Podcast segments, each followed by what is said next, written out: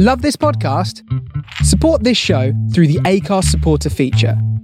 It's up to you how much you give and there's no regular commitment. Just hit the link in the show description to support now.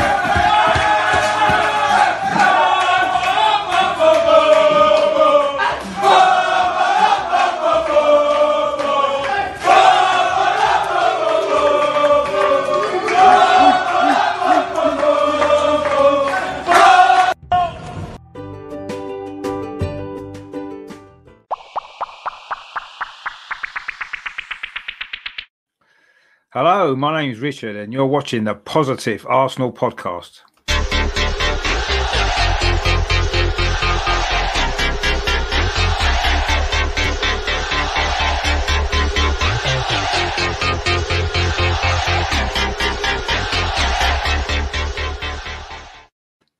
Hello, my name's Richard. Welcome back to my channel over and over again, featuring everything to do with Arsenal. This is actually the fifth episode of the Positive Arsenal Podcast. I know there hasn't been so much to be positive about the last week or so, but we're going to try the best that we can to be as positive as we can despite everything that's going on.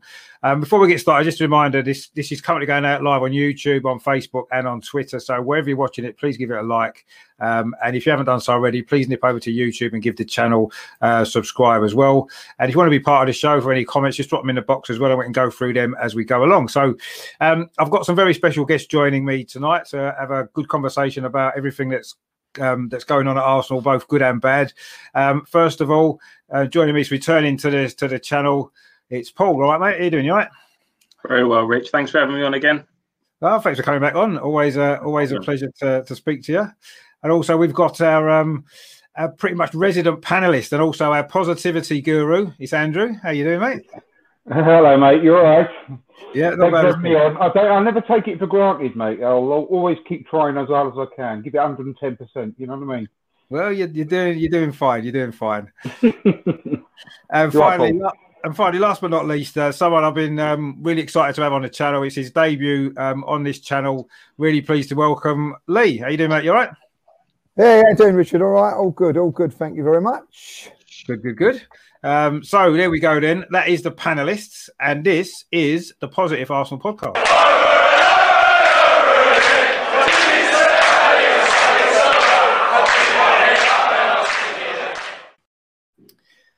So where do we start then? I mean, I know we don't really want to dwell too long on it, I guess, but our last result, of course, our last performance wasn't the greatest one, was it, if we're all honest? I did actually see a shocking statistic the other day that we're actually 92nd out of the 92 Football League clubs on chances created in the second half of matches this season. For a club like Arsenal, with the forward players that we've got, I just find that staggering, really. I just can't really understand why that's the case. There's obviously reasons why. I think maybe we need to have a little look at that. So if we maybe start with you, Lee, why do you think we're struggling to create any chances really at all in games at the moment? Oh, that's a good question, isn't it? So personnel, I think something to do with it. The midfield balance is not quite right. And I have to say that with under Mikel, I will have to say that I think he's being far too cautious. I said it before, I'll say it again. I think that he's more afraid to lose games than go and try and win games. And I think that's been a little bit of a worry for me. I have to say the last few games, but let's be honest, I haven't seen a very entertaining game at home this season in the league. I think we were struggled against West Ham, struggled against Sheffield United. The game against Leicester was poor. And Lily said about last Sunday's game, the better really. So I think that they're the ingredients. I think that Arteta was desperate to get a while in the transfer window. That didn't happen. And I think from that moment on, we've struggled a little bit to find the right balance of midfield players. And I think that he's got to try and work it out from here to January if we're going to make some inroads into this top four and whatever. Yeah, I mean, so do you think it's more personnel then that needs to change, or do you think we can maybe? I know you said Arteta's been a little bit cautious, which I believe I'm with you on that. I do think he is. I mean, do you think that maybe we need to start taking a few more risks? Yeah, letting I think the players express themselves more, maybe, yeah, rather than changing the personnel. Well, I think a slight change of personnel would help, but also I think a change of system. I think he's got to look at getting his defenders, the defenders that he wants, and start trusting them. I think at the end of the day, he's putting players in at the moment and trying to cover up block holes and all that, instead of what he's saying, really trust the back four. And, you know, he's been given the chances to Mustafi. He's got Holding in there. You know, Chambers is looking like he's coming back now. But all of those players, he's wanted to get out, or whether it be through loan system or selling them, he doesn't trust that right side of the defence. And if you be honest, Rich, you have to look at it and say that, and all credit to Villa, they targeted it. They knew exactly where their weaknesses was, and they bombarded it from start to finish. And when you've got central defenders or defenders, when a forward gets the ball and his first fault is to drop 10, 15, 20 yards, you have to turn around and say, you know, that's telling you all you need to know. So I think he's got to say, right, I'm going to trust my defence, whatever it is, play a back four, and get the extra man in midfield. The game was lost on Sunday, not just with our defending, but we lost the midfield battle because there was 2 against 3 players in there with quality. The reason that he's playing 3 in there is because he's trying to shore up the back too much, and I think that he has got to look at that and say, right, I'm going to trust these defenders, get the right personnel in midfield, and start playing players that are in form. You know, there's players at the moment that are being given chances, more chances than they deserve, if I'll be honest. Yeah, no, I don't really disagree. I mean, what do you think, Paul? I was going to cut Andrew, he's just disappeared. What do you think then, Paul, about sort of, you know, what needs to change if we're going to start being able to at least create more chances in a game, even if we're not scoring goals? At least let's create something. Do you know what I mean? We're just not creating, are we? That's a massive issue. No, we're not. No, and it's I completely agree with what Lee was saying. He seems more concerned about losing games than winning them. And I'm just not. The front three are all right, but I'm just not too sure that we've got anyone in there really that is ready to go in there and create chance. I think personnel is the biggest problem. I don't really see anybody that can slot in that kind of number 10 position really, and create anything. I think you can experiment with a front three. I think everybody's crying out for Aubameyang to be played down the middle. Maybe give Pepe a little bit more of a run in the side. You know, we got more options out wide than we have through the middle. So it'll be interesting to see what he does. But for me, it's personnel is the biggest problem, and just. We all hate the phrase that Wenger always used about the handbrake, but maybe just need to release that a little bit more. Yeah, no, I think that seems fair. I mean, what about yourself, Andrew? What are your kind of thoughts on the cautiousness about the way we're playing, really? Because I think that's what it is, isn't it? It's very cautious.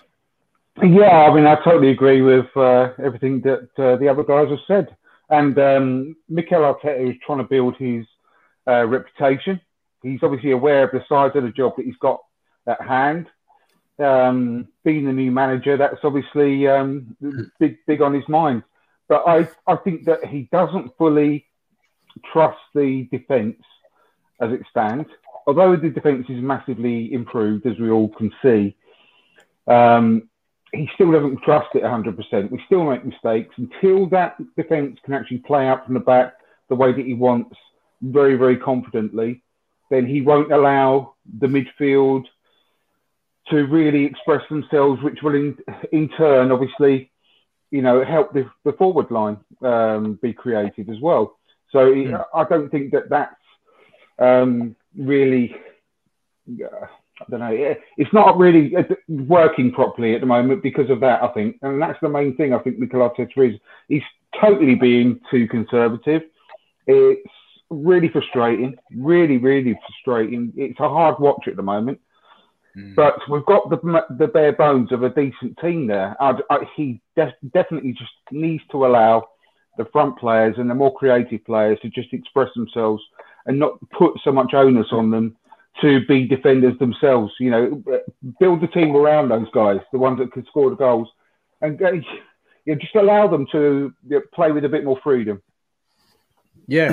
I mean, I completely agree. I mean, the biggest worry for me wasn't necessarily the Aston Villa game, as poor as that was. It was actually more the Leicester game before that, because we played the three in midfield in that game, and it just didn't work, because it's almost like, again, he told them to sit too deep. No one was pushing him behind the defence, and that was probably worse for me, the Leicester performance, rather than Aston Villa, actually. Aston Villa, as Lee said, they just dominated the midfield with better players in there, and we couldn't cope with that. Whereas against Leicester, we had more men in midfield, and we just didn't use it properly, which to me was more of a worry. Let's say one more quick thing. It doesn't help either that Mikel Arteta literally wants to tell them every single pass to do by standing on the sidelines. Sometimes just go and sit down and let them play. I really do think that's an issue, because I've spoken to guys that, you know, we'll probably play football before. We wouldn't want to be, any job you're in here, actually, it goes across the board. You don't want to be constantly someone looking over your shoulder telling you what to do. It pisses you off after a while. Pardon my French. You know, and I think that sometimes you just need to go give them the instructions and just let them get on with it. No, I totally agree. And, you know, maybe that comes down to the freedom side of it, giving the players the freedom to express themselves. And I think we saw, actually, I mean, I know we're going to come on to it a bit more later on, but the way Bukayo Saka played for England last night is completely opposite to how he's being told to play for Arsenal. He was just given freedom last night to go and do his thing, and he was brilliant. And he's not really played like that for Arsenal for quite a long time, because he seems to spend half his time worried about giving the ball away. And I think a few of the younger players maybe are in a similar way, where they're almost scared to express themselves too much in case they lose the ball, and then they're going to get Arteta on their back, which maybe isn't helping. I don't know. I mean, the young players is something else we can come to a bit later on. I mean, on sort of the personnel side of it, I know we're sort of talking about maybe making changes to the personnel. One player in particular that comes up a lot when we talk about that is obviously Nicolas Pepe. And he's obviously come out this week, hasn't he, saying how unhappy he is with a lack of opportunity that he's been getting in the Premier League. And I think we all can agree that he's not got enough opportunity. But firstly, is he right? Should he be having more minutes? And secondly, why do you think he's not been featuring as much under Arteta this season as maybe he was previously under Unai Emery, for example? I mean, Paul, what's your kind of thoughts on that? I think it's consistency for me with Pepe. The thing with him as well, he does get goals, he does create chances, and he's got that ability which not many players in the squad have, to be able to create something from nothing. There's very, very few players that we've got in the squad that can do that. So I think he's half right in the sense that I think he does deserve more chances, because when you look at his performances in the Europa League, although sometimes he can be a little bit frustrating on the ball, you look at his statistics and the goals and assists that he's already chipped in so far. I think we need that at the moment. And he is one of the few players that we've got that has the ability to be able to create something. So I absolutely would give him more of a chance in the Premier League. I would give him a run of games and just see how he gets on. He just needs to be slightly more consistent for me, in terms of not just working back, because I think he does that as much as anybody else does.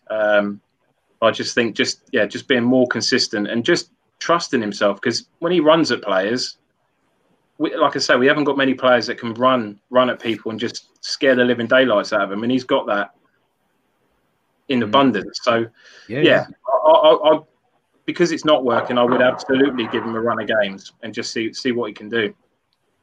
Yeah. I mean, Lee, would you be tempted to give Pepe maybe 5, 6, 7 games in a row and see what he does with a run in the team? Well, I would, but he's not Mikel Arteta's man, is he? Sign him, and I think that's a big thing. I really do, because you know. Paul brings up a great point there about consistency. Well, yeah, Willian's been consistent, you know what I mean? But not been the consistent that I want. No. But he seems to be playing week in, week out and being given lots of chances. Why? Because he's Arteta's signing. You know, I think what worries me about Pepe is I watched him against Dundalk. I know it's Dundalk, and you forget about the opposition. He's playing really well, scoring a goal, playing really, really well. 60 minutes, he's taken off. People turning around and saying, "Oh, he's playing against Manchester United. That's why he took him off after 60 minutes." Well, he didn't. He didn't play against Man United. So why didn't he let him carry on playing and enjoying himself and get playing well? And it, to me, says, well, it could be two things. One, that he don't want him to play well because it's going to put pressure on him, you know. And two, because it's not his signing. Because I think that if you really want a player to work, and I mean work as a be a success, you've got 72 million Arsenal spent on this boy. And you would put your arm around him and make it work, make it happen. But I just don't think there is. And I think that if I was Nicolas Pepe, I'd be very, very worried about what's going on at Arsenal now, because I would think to myself, right, well, I played well in the semi-final against Manchester City, played well in the cup final against Chelsea, and then he goes and buys a free transfer for 32 million and he's playing him every week in front of me. And I'm just getting scraps, if you want, off of Willian. Now, if Willian was doing the business and playing well every week, you can get that. But if I was Pepe, I'd be looking at him going, well, hold on a minute here. He ain't doing well, Willian. Aubameyang's done nothing since, realistically, to justify a place in the team other than a big contract. I'm the biggest paid. I'm the biggest on the record Arsenal signing here. Now, if you look back in history and everything like of Arsenal players, record signings do get a bit more of a fair run than what he's had, in my opinion. You know, you've got to do that.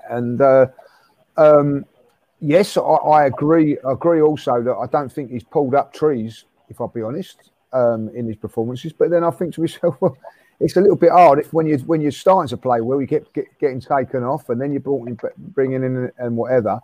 And when you look at it, guys, does anybody look like scoring in the Arsenal team other than him at the moment? Not in my eyes. I think he's the one that has scored or looks like he could make things happen. Sure. And then you bring him on with 20 minutes to go in this game, and was he put on there to foul? Because when he did come on, we disintegrated. You know what I mean? So you've got to have the right balance from behind him. You know, so Mikel Arteta can turn around and say, well, I brought him on and we was 1-0 down. The game was tight. We end up losing it 3-0. You know, so I feel there's something not quite right with this because, you know, tell me if I'm wrong, but I think that it's starting to become a little bit of a worry now that Pepe is not being given the chance, where other players seem to be getting a little bit more chances, and I don't think that's right. I'd rather we give him the chances and instead of a 32-year-old player that's had his better days at Chelsea. Yeah, I think there's a good point there, Lee, with the trend of Arteta and the way he treats players that he's not brought in. Because you look at Saliba as well. Saliba's another one, which I know there's possibly some personal stuff that's gone on, which has maybe affected how quickly he's settled within the team. But there definitely seems to be a trend with how he treats his players and the players that were maybe already at the club. So it's a good point, that. I mean, all I would say on that is, I mean, if we go back to maybe this time last year, Pepe was starting most games in the Premier League, wasn't he? So was Ozil. Yeah. Well, no, but I think Ozil was a bit in and out of the team, wasn't he? But Pepe was starting quite a lot at the beginning of last season, the first maybe 10, 15 Premier League games before Emery departed. He was playing quite a lot. Now, I know he'd only come over to the country, settling in, like that, so maybe we wouldn't have expected him to produce his best performances. But it's certainly changed massively since Arteta's come in. And is that, as Lee says, is it because he's not Arteta's player? I mean, what do you think, Andrew? I know you want Pepe in the team a lot more, don't you? Oh, I mean, I've got so many things to say on this. I mean, firstly, spot on, Lee. I think I agree with everything you just said. Secondly, how the hell can he perform when he's you know, not being trusted? He's literally not trusted. No one passes him the ball. He's the most technically gifted player I think we've got, apart from, you know, he who shall not be named, who's sitting in the stands tweeting throughout the match. But apart from him, he's the one I want to pay to see play. he reminds me a bit of Carnu, because Carnu was the same. He was very quite, you know, erratic, and, you know, no one knew what he was going to do, even himself.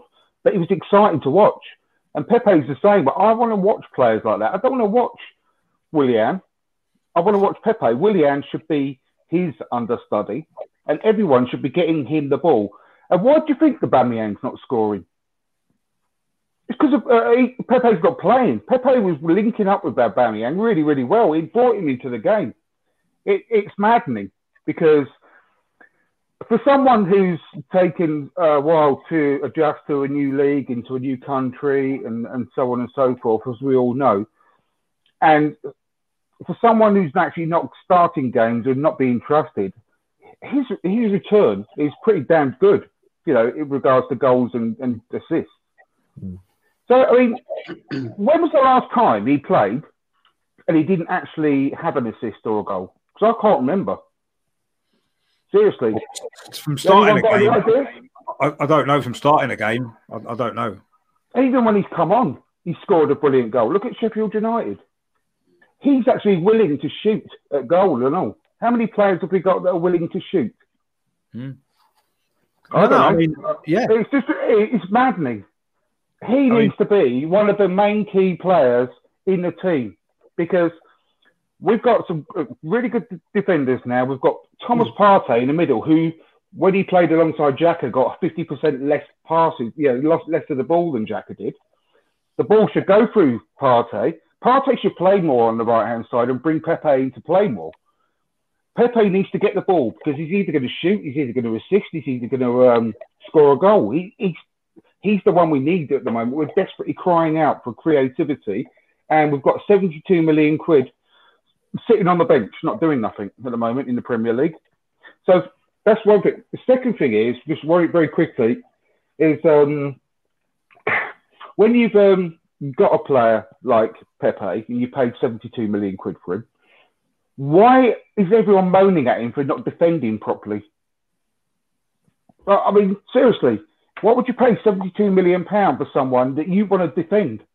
He's not working hard enough. He's not tracking back, blah, blah, blah. Well, I'm sorry, but we are desperate for goals. I want someone to, like Pepe, when you pay 72 million quid for him, to go out there and express himself. And you have players around him to do all the running around and the donkey work and the tracking back. Just, they should get the ball to him, and he should then do the damage at the sharp end of the pitch, for crying out loud.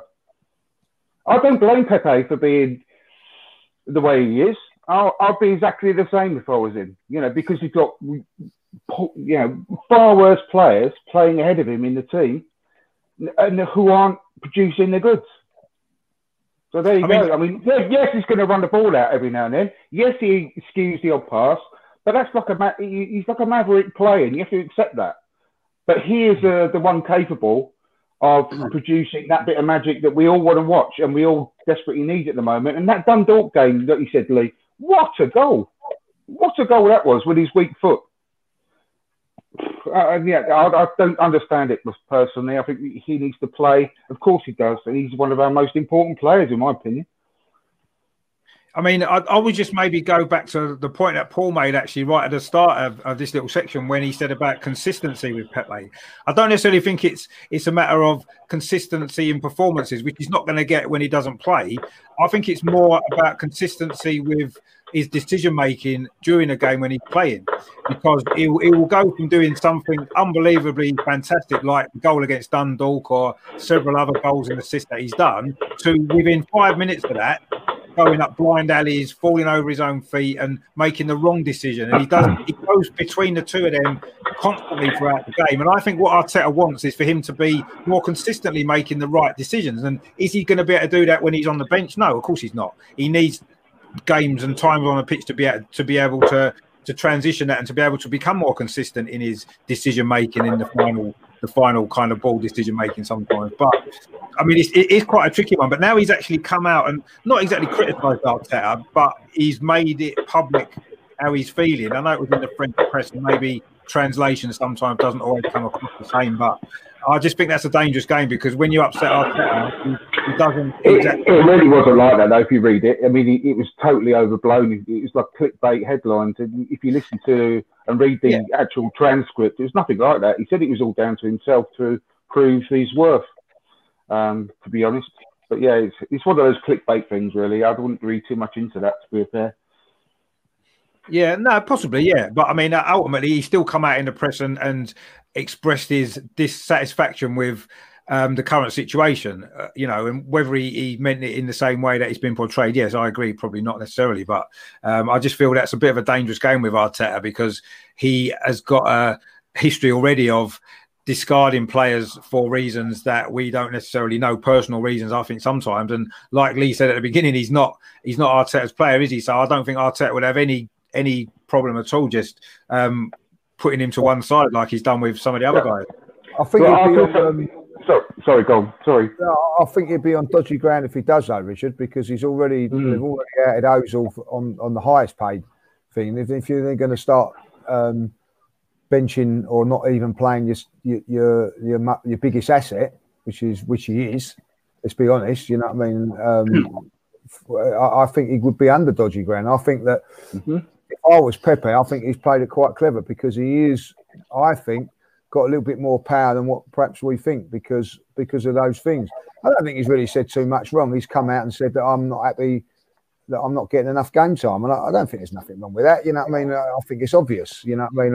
I'd like to play more, but I don't think he was disrespectful in what he said. No. If I'll be honest, so I think. And listen, and I'm going to be really honest with you here. If Arteta was to do this, go down the route of dumping him again, it's not going to be good for him and his man management assessment. Because at this moment in time, I look, it sounds like I'm not an Arteta fan, because I am, you know what I mean? But I think he's doing real. But there are sort of questions and people hovering around at this moment in time, you know what I mean? The vultures are hovering because they're looking at the mistakes he's making and seeing the negativity side of it. And I get that. And we're bringing up negativity stuff here that we, you know, Arteta can't defend at the moment, and so I think he would be going on to dangerous ground if he sort of annihilated Pepe. Yeah, I agree. But having said that, though, I just find it. Is it a coincidence that since Arteta has been promoted, if you like, to manager as opposed to head coach, it seems as though the performances of the team have dropped, and certain players don't seem to be quite as on board with it as they were. Now, I don't know what's gone on behind the scenes for that. Maybe it is a coincidence, but the timing of it does seem to be, you know, towards the end of last season, I felt, and I'm sure we all did, that we were moving in a really positive direction quite quickly. And Arteta was doing a really good job with sorting certain players out that hadn't been performing, getting the team to defend properly. But we were also able to score goals and win games. But this season, none of that seems to be happening. Even the defensive side, it's still not great. We're still not keeping clean sheets very often. And I don't know, the timing of it with him, I say with his kind of extra responsibility, if you like, that has been given to him by the club. The club clearly trust Arteta, which is fine. So maybe if he did decide that he didn't want anything to do with Pepe, would from the club side, the club will probably back his judgment, because they seem to be backing his judgment on everything else so far, don't they?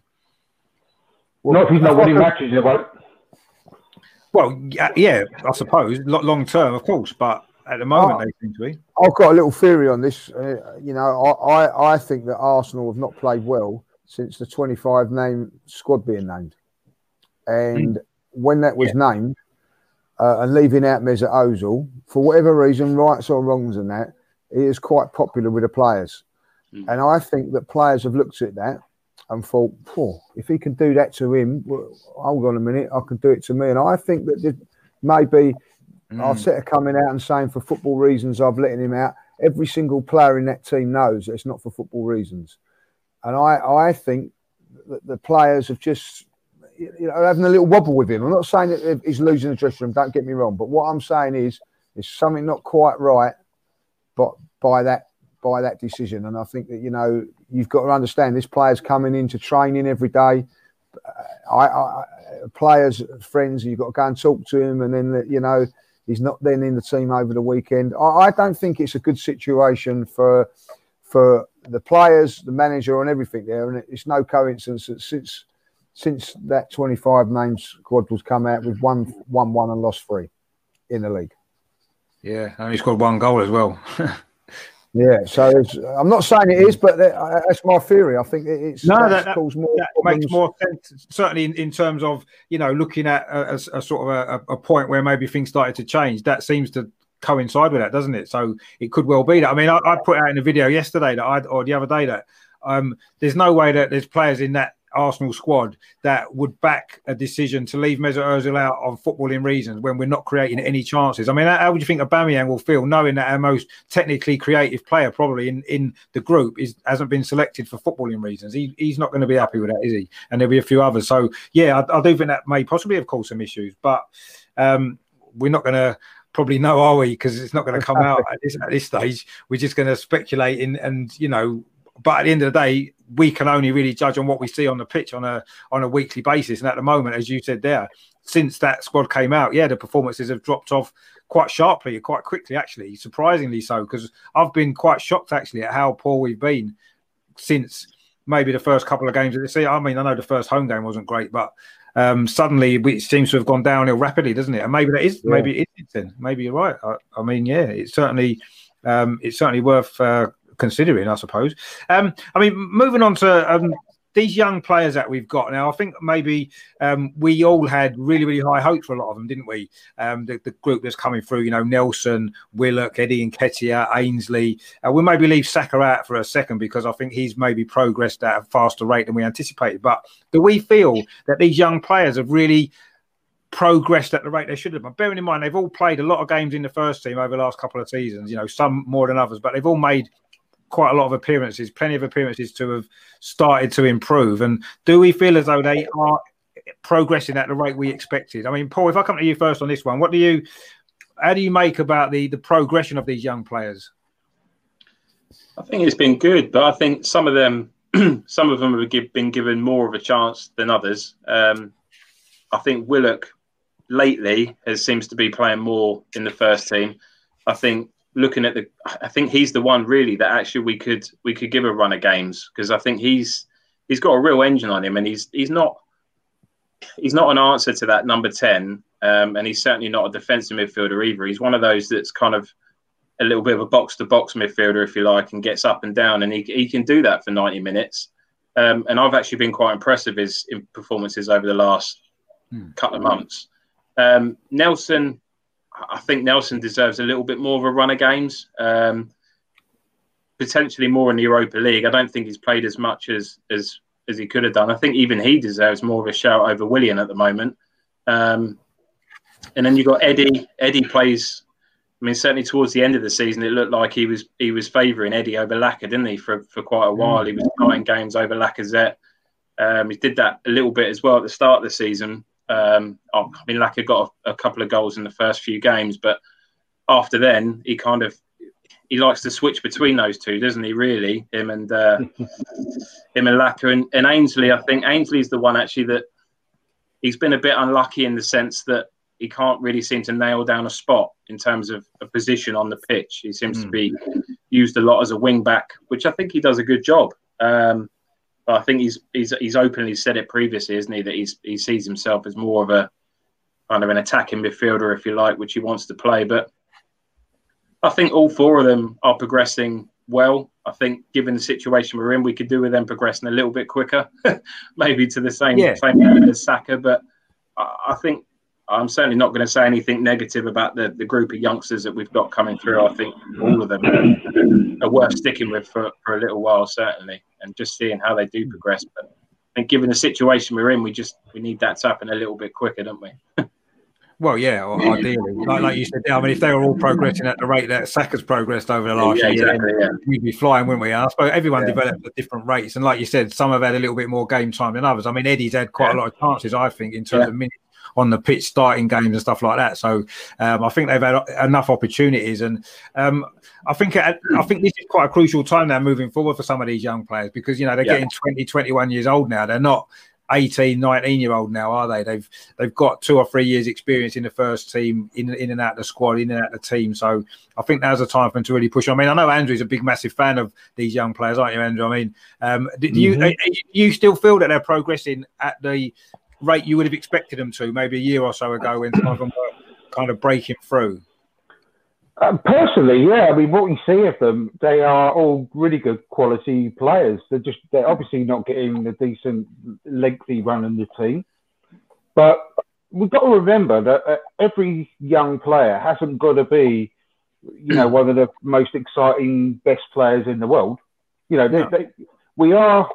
a squad needs to be full of really good, useful, quality players. And that's what they are at the moment.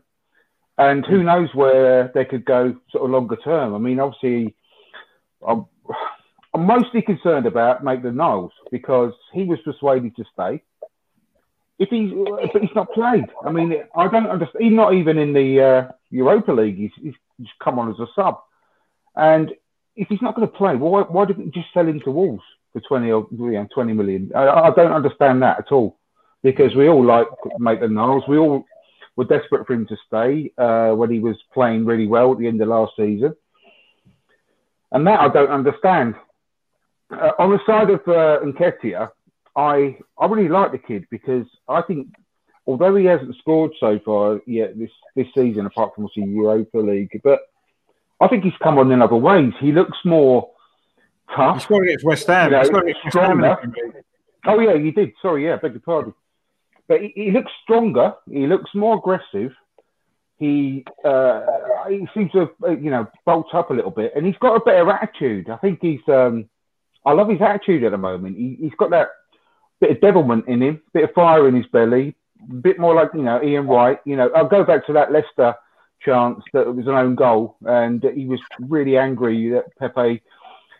It went in off the defender rather than the ball went to him, so he didn't. He didn't score the goal.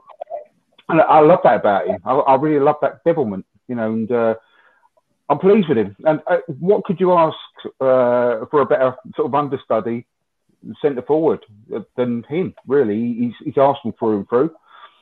Been at the club since he was a kid. He does score goals, and he really tries hard. He doesn't, he leaves everything, doesn't leave anything on the pitch. He's closing down, non-stop running.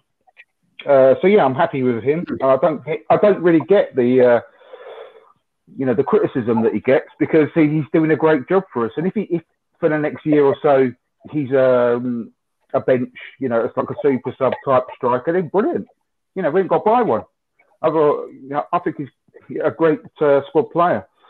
Willock, 100% should be on the bench, and Nelson. I think. I don't know whether you guys saw the training video that came out today. Quite a long one. It's Nelson looks so sharp. He's got really good skills, and both him and Willock have shown their technical quality against lesser teams. Obviously, everyone has to say that as a caveat, but they can only play the teams that are in front of them. They played exceptionally well in the Europa League, and again, creative players. Willock's obviously not the same style of player, but similar drawbacks to Pepe because you have to take the rough with the smooth. But he is a goal-scoring threat from midfield, which we haven't got. And he gets in the right place at the right time in the box. Some of his finishes that he's done are outstanding, literally outstanding, really composed, sharp finishes that he does. And we need him. We need him on the bench, and there's no excuse not to have him and Nelson on the bench. Now I know that Nelson was injured for the last Europa League game, which is fair enough. But he's back now, so I don't understand why they both wouldn't be on the bench personally. But I'm really happy with them, and I you know me, Richard, I can't wait for one other guy to come back into the first team fold as well onto the bench. Wouldn't be this guy, would it? Ah, yes. Just look at him. I love him. Absolutely love the kid, and I'm so happy that he's back fit, and I'm looking forward to seeing him play from the start in the next Europa League game because there's no excuse for him not to play now, and he could be the answer to our creative problems as well. So he needs a chance, and great to see him back fit. Yeah. I mean, what is awfully, how are you kind of assessing some of these young players' progress over the last sort of year, 18 months or so?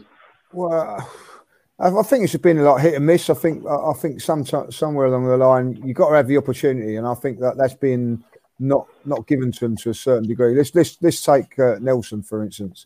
He'd have sat in there in the summer and thinking, right, I'm the backup to Pepe, and if anything happens with Pepe, I'm going to get my opportunity.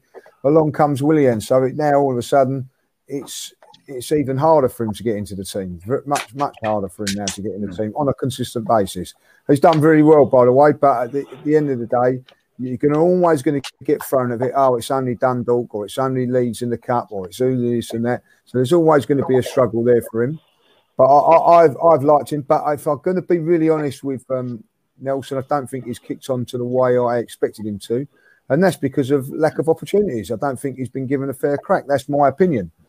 Yeah. When you look at that and then you assess that with someone like Eddie, who I think's done okay, as Andrew said and all that, but he's not going to be an Arsenal regular in my eyes. He's going to be a good squad player, but not a regular that's going to take us to winning trophy striker like that. But I think a fantastic backup striker, but has had loads of opportunities, Unfortunately, as you say, with Smith Rowe, injuries have played a key for him, because I think he would have played in these Europa League games.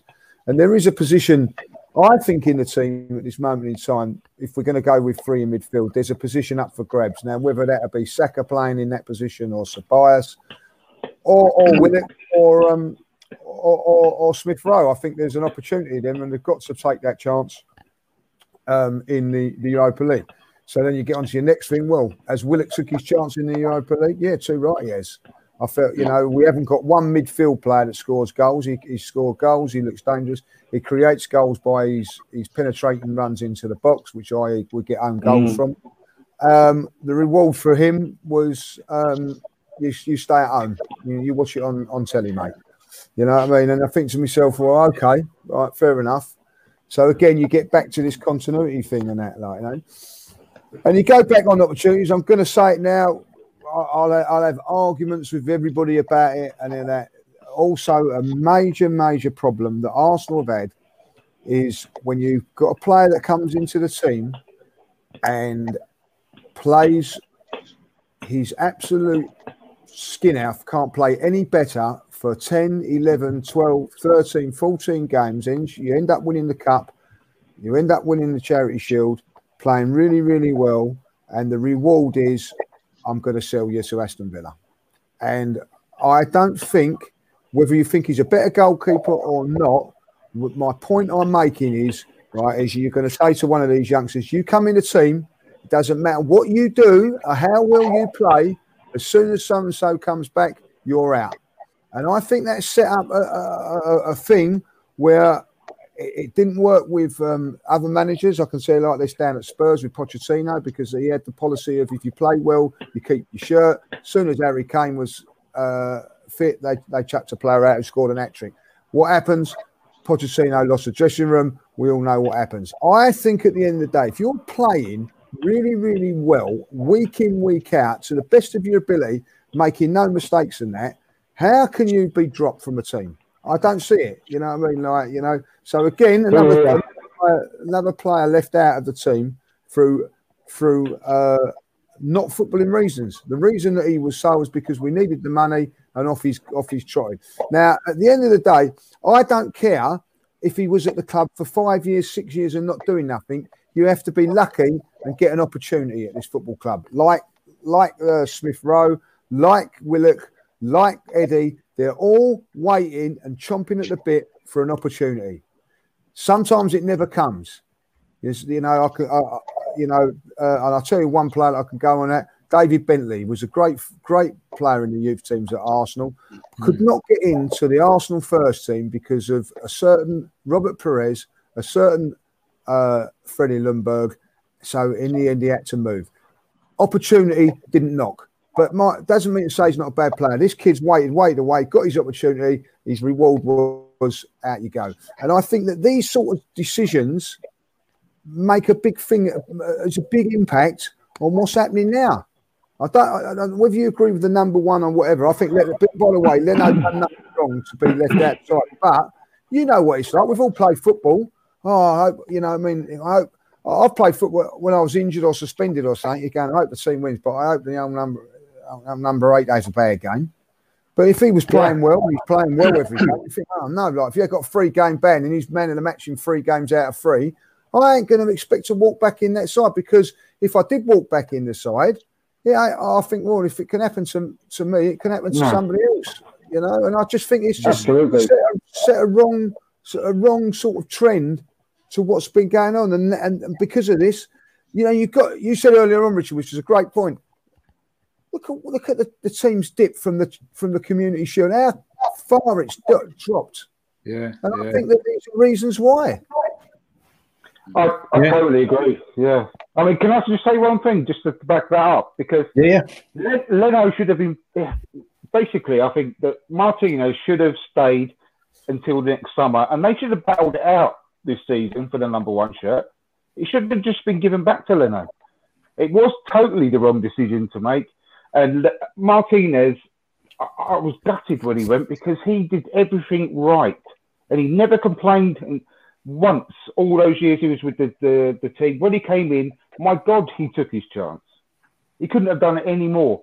And Leno should have battled to get that shirt back. It's not Leno's fault, by the way. No, absolutely not. Absolutely not. I'm not blaming Leno. Absolutely not. But it wasn't fair. It was not right. And we would have been in a much better position now if that had happened, I think. If he'd have kept his place and we said, no, we're not selling you. You've got to fight for the position, Andrew. It tells you you've got to fight for position. And if you fight for the position and you do well, you're going to stay in this football team. But I look at 100%. And I think to myself, well, say, for instance, let's take Smith Rowe. Well, if I play well, he's only going to bring Tobias back when he's fit or Partey or whatever. And then I lose a little bit of, you know, desire to be a, you know, absolutely. You know, take your opportunity. Everybody, you know, I've been in football. When you get your opportunity, you've got to take it by the scruff of the neck. You don't get that opportunity, and when you get that opportunity, make it count. Yeah, when I played football, I was the same. You know, I played my heart out because we had a big squad when I was playing, and I wanted to keep my position. And of course, that's what you need. You need that all competition throughout the squad. And when you get players like Willock who put in, you know, 10 out of 10 performances, I don't care what the opposition was. It was the Europa League, and he took the game by the scruff of the neck, and he changed the game completely on its head and played out his skin.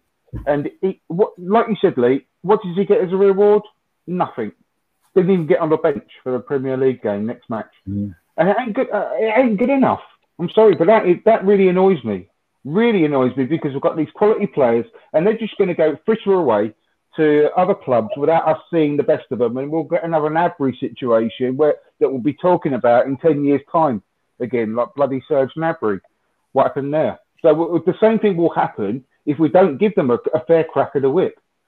And we look at our front line, in the last game. I probably had an average age of about 103, you know, between a lot of them. Combined, we need to blood these youngsters. We need to. Another good point just come off the top of my head is that a certain player from Brazil called Martinelli played really well in 3 games when Aubameyang was left out. What was his reward? I know. Don't get me started on that. So these are little worrying little things that when you're a player, you're looking in the room, especially if you're a player, say like Mesut Ozil, and I said this the other night, you're sitting in the dressing room and he's not happy. But you're happy, you know, you're in the team, you're doing well and all that, but he turns around and says, oh, look what he's done to me. Like, bad. Yeah, terrible about that. Like, you know. Well, look what he's just gone and done to Martinez. You know what I mean? Like, oh, yeah, that weren't good, was it? Then he goes and does it to Willock. So now you go around, and that weren't very good, was it, Willock? So all of a sudden you've got Willock now. Yeah, I ain't too happy about that, like, you know what I mean? And then all of a sudden he does it to you. And then you've got Mesut Ozil and Willock going, cool, you know what I mean? That's a bit hard. Oh, yeah. And all of a sudden, what have you got? You start getting a little bit of anarchy, and all of a sudden you start losing the dressing room. And that's what I'm saying. So you've got to nip it in the bud and do things properly. You've got, you know, always players said to me, or managers always, treat, and Mikel must know this as well, treat a player like you'd want to be treated yourself. And has that been the case? Not in my eyes. I think the reason for that, though, Lee, don't know if you agree, but that is because of his inexperience as a manager. And he's worried about getting everything right. Because he will know all that stuff that you just said. Because how long ago was it he retired? Only 3-4 years since he retired playing. So he will know what's going on in the changing room and how players are, because he's that close in age to a lot of them. Yeah, I think he's too worried of losing, don't you? Because of his inexperience. The other thing is when you're a coach, right? You know, and you're a player, you get left out. It's not the coach that's making the decision. So when it was at Manchester City, it was Pep. You know what I mean? So say he left out Torre, just saying Torre all of a sudden. What's he going? He goes down to Mikel Arteta and says, he's left me out and all that. Well, yeah, not my decision though, was it? You know what I mean? Now, as the manager, the buck stops with him. He's not at the one. Absolutely. Yeah. So, you know, when you go up to, why have you left me out? That's his inexperience. That's what I'm saying. He hasn't dealt with that before, is he? Yeah, that's the problem. It's a tough thing to leave players out of football clubs, even semi-pro level, or even in the vets. If you play on a Sunday, you know what I mean. You can say the old man. When I go on the vets, watching the vets team, we've got a decent vets team, and he's looking at and 16 players turn up. And he's going, "Oh God, I've got to leave one out of all that." It's not a nice job. Doesn't matter if you're getting paid millions or you're not. It's still a tough job, and maybe it don't sit well with him. But part of managing. If you want to be the manager and the top, you have to make those decisions. You have to be ruthless, but also kind. Absolutely.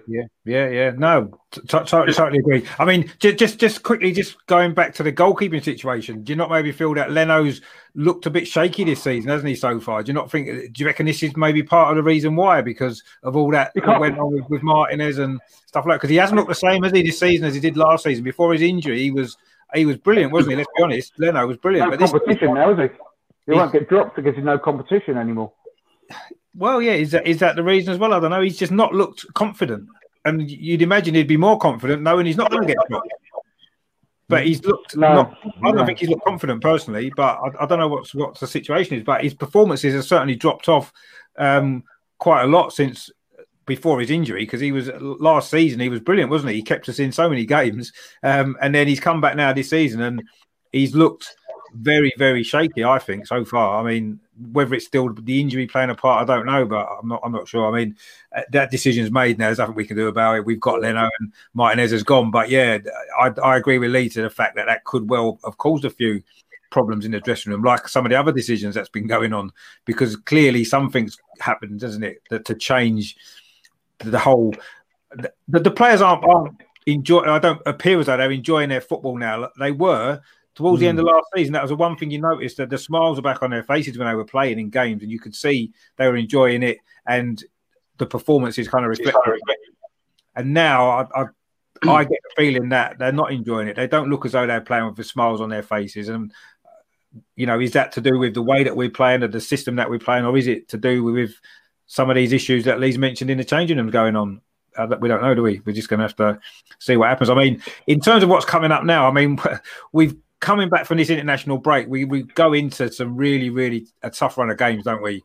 We've got Leeds away. I know they've lost a couple now, but that's going to be a difficult game. Wolves at home, that's going to be a difficult game. And then, of course, the big one away at Spurs. I mean, looking at those three games, the way this season's gone, I wouldn't be surprised if we won all three of them or if we lost all three of them. But, I mean, it's difficult. I mean, what are you thinking about those games, Paul? Do you think we can come back from this break, obviously, having played quite poorly the last few weeks overall, and do you think we can come back with these tough games and really change the way we've been playing, the whole mindset and attitude of it? Do you think we're going to do that? Or can you see these three games being very difficult for us?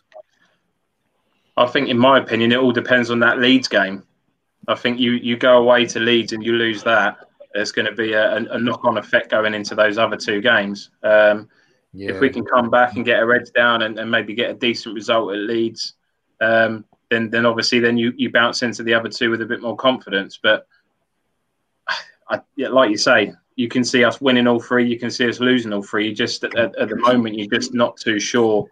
Not really too sure what you're going to get, really. So I don't know. People are crying out for changes in the team. People are crying out for Aubameyang to be playing through the middle. People are crying out for Pepe to be playing more. So he's got some decisions to make. I think I don't want people jumping on a bandwagon, really.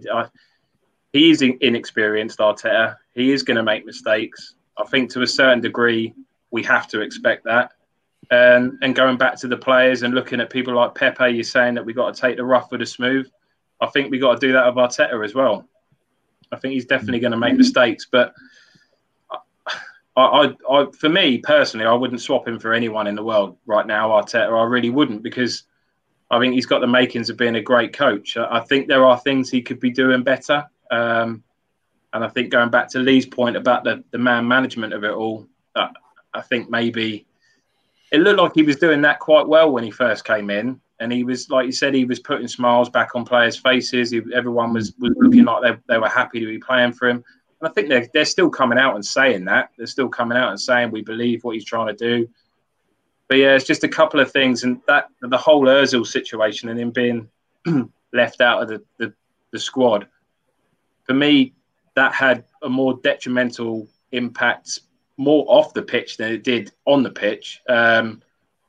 Personally, I would have certainly included him in the squad, but I was a bit more worried about how that was going to blow up in and around the squad. And it does seem like that's definitely had an effect off the pitch as opposed to just on it. So definitely, but we don't know whether that was out of Arteta's hands. We don't know whether they've said, look, we don't want him in the squad. You know, he's obviously, I'm not convinced he's made that decision to leave him out.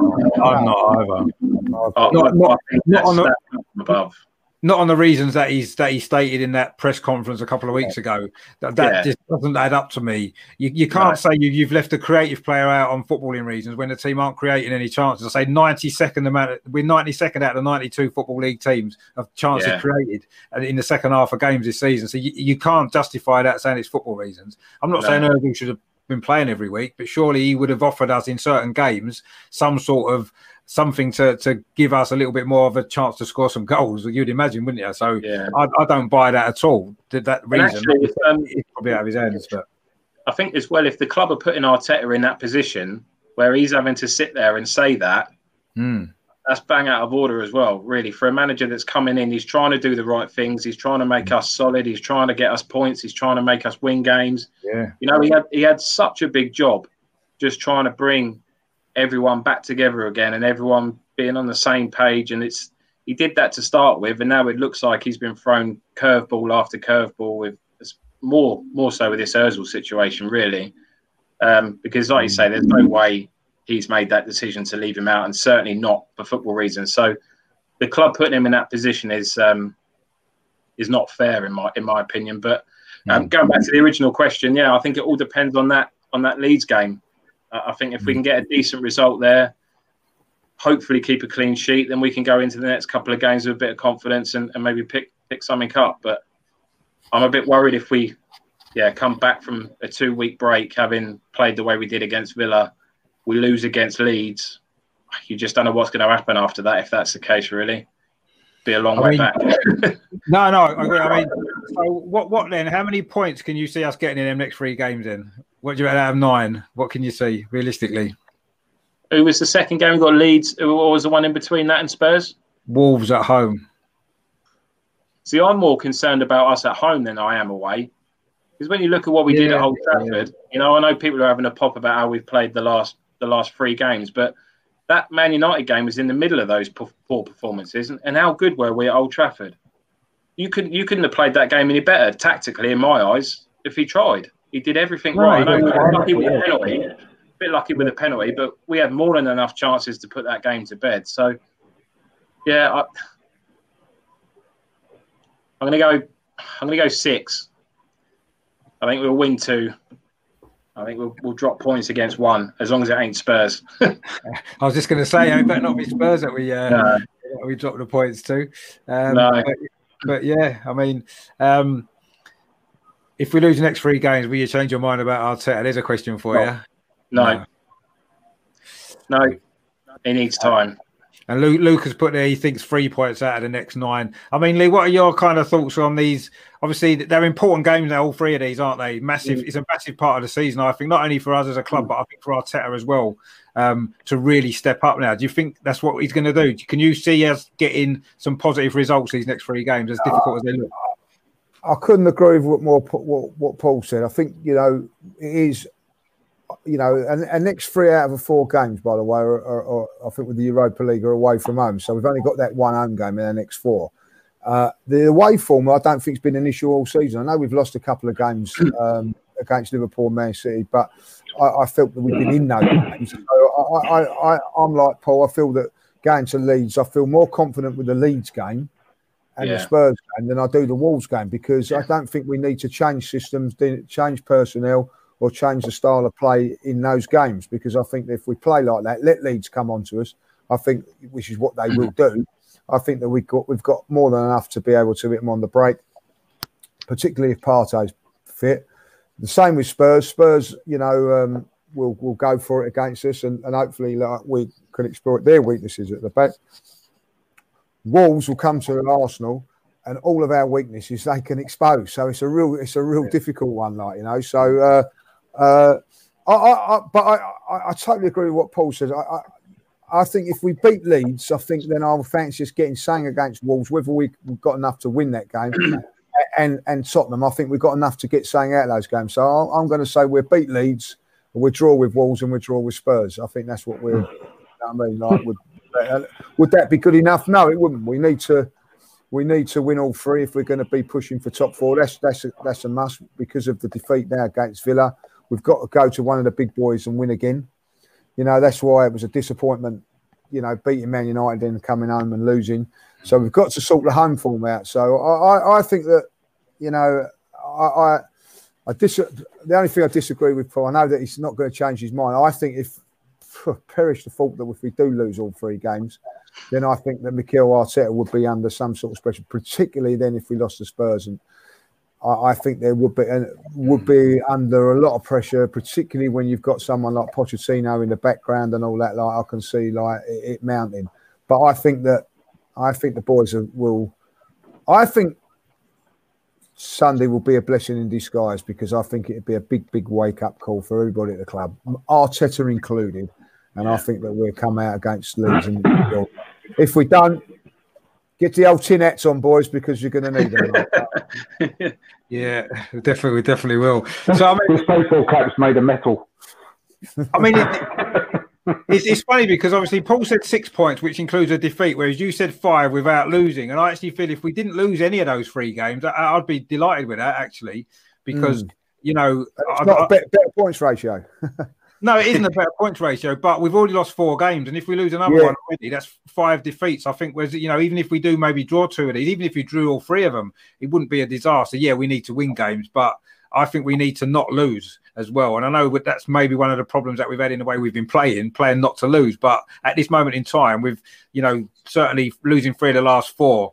I don't think we can really afford to lose any more for the time being, and these are tough games, aren't they? I mean, what do you think, Andrew, these next 3 games? They are difficult games to come at the wrong time, maybe, with everything that's been going on, aren't they? Yeah, well, I'm delighted to say that, well, firstly, actually, once again, I totally agree again, making it a boring show with Paul and Lee on everything they've just said. Basically, I think you pretty much stole my thunder, Lee, on most things you said. But I'm pleased to say that all of my negativity is gone now. I've got it all out of the way. And I want to sort of bring a little bit of reality to the situation as far as I'm concerned as well with regards to that result against Villa. And I think that we have had a poor start to the season, but I think it's been blown up out of all proportion. And I think that the Liverpool game could have gone a different way. I mean, Lacazette missed that easy chance to make it 2-2, you know, for a start. The same with Man City. I think we should have won that game personally. I think we were really quite unlucky with that. Leicester, we had the goal disallowed in the first couple of minutes, which would have changed the whole perspective of the game when we lost that. And Villa were just brilliant on the day. And they completely hit us from the first minute and knocked the stuffing out of us. And they deserve all the credit. I think we had a very poor game, but I think that was because of Villa. Yeah, we can't take anything away from them. They literally, in the first minute, they scored a brilliant goal, which should have stood. You know, it was offside by the letter of the law, but Leno ain't going to get anywhere near that shot. It was an amazing goal. Brilliant. And they just, from that moment on, they completely controlled the game and put us on the back foot. And it was one of those days. And they did the same to Liverpool, don't forget, scoring more than twice the amount of goals and then scored against us.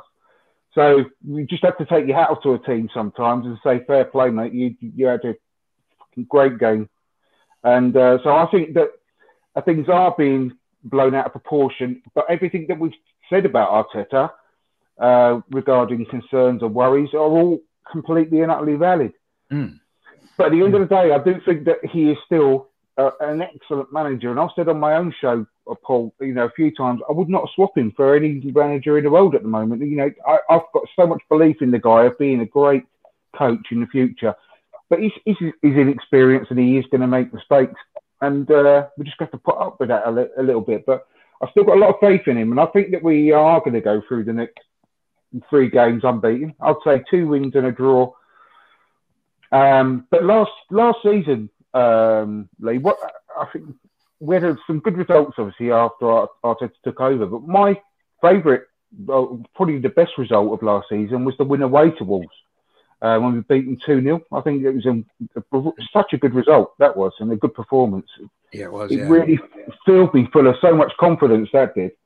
But yeah, they are probably, the toughest of the 3 in lots of ways. I know it's a stupid thing to say, but I think that we'll automatically raise our game against Spurs, and the fact that our manager used to play for us and played in North London derbies is going to be a help in that sort of situation. And it could be a good result there.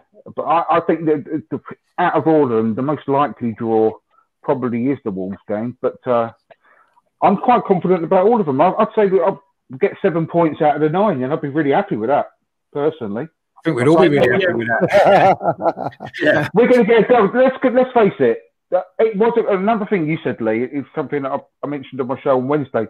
It is a really, really good time to have got that result against Villa with the international break, because although what Arteta said, saying I'd rather have a match again tomorrow, it's a great thing because he's going to be stewing on that result for 2 weeks. He's going to be losing sleep. You know what he's like with regards to being like having an elite mentality, and he will be doing, leaving no stone unturned to try and rectify this issue. I believe that. I really do. And I think that the 2-week international break could be a real good blessing in disguise that defeat came when it did, because I think he will be really stewing on it. I really do. So we will undoubtedly get a real reaction, I think, against Leeds when we come back next Sunday. Yeah, I think we need a reaction, don't we? Can I chuck a scenario at you? All 3 of you, actually. Mm-hmm. Say, obviously, Andrew, you said it's been a poor start to the season, but you look at that Villa game. Results-wise, yeah. Yeah.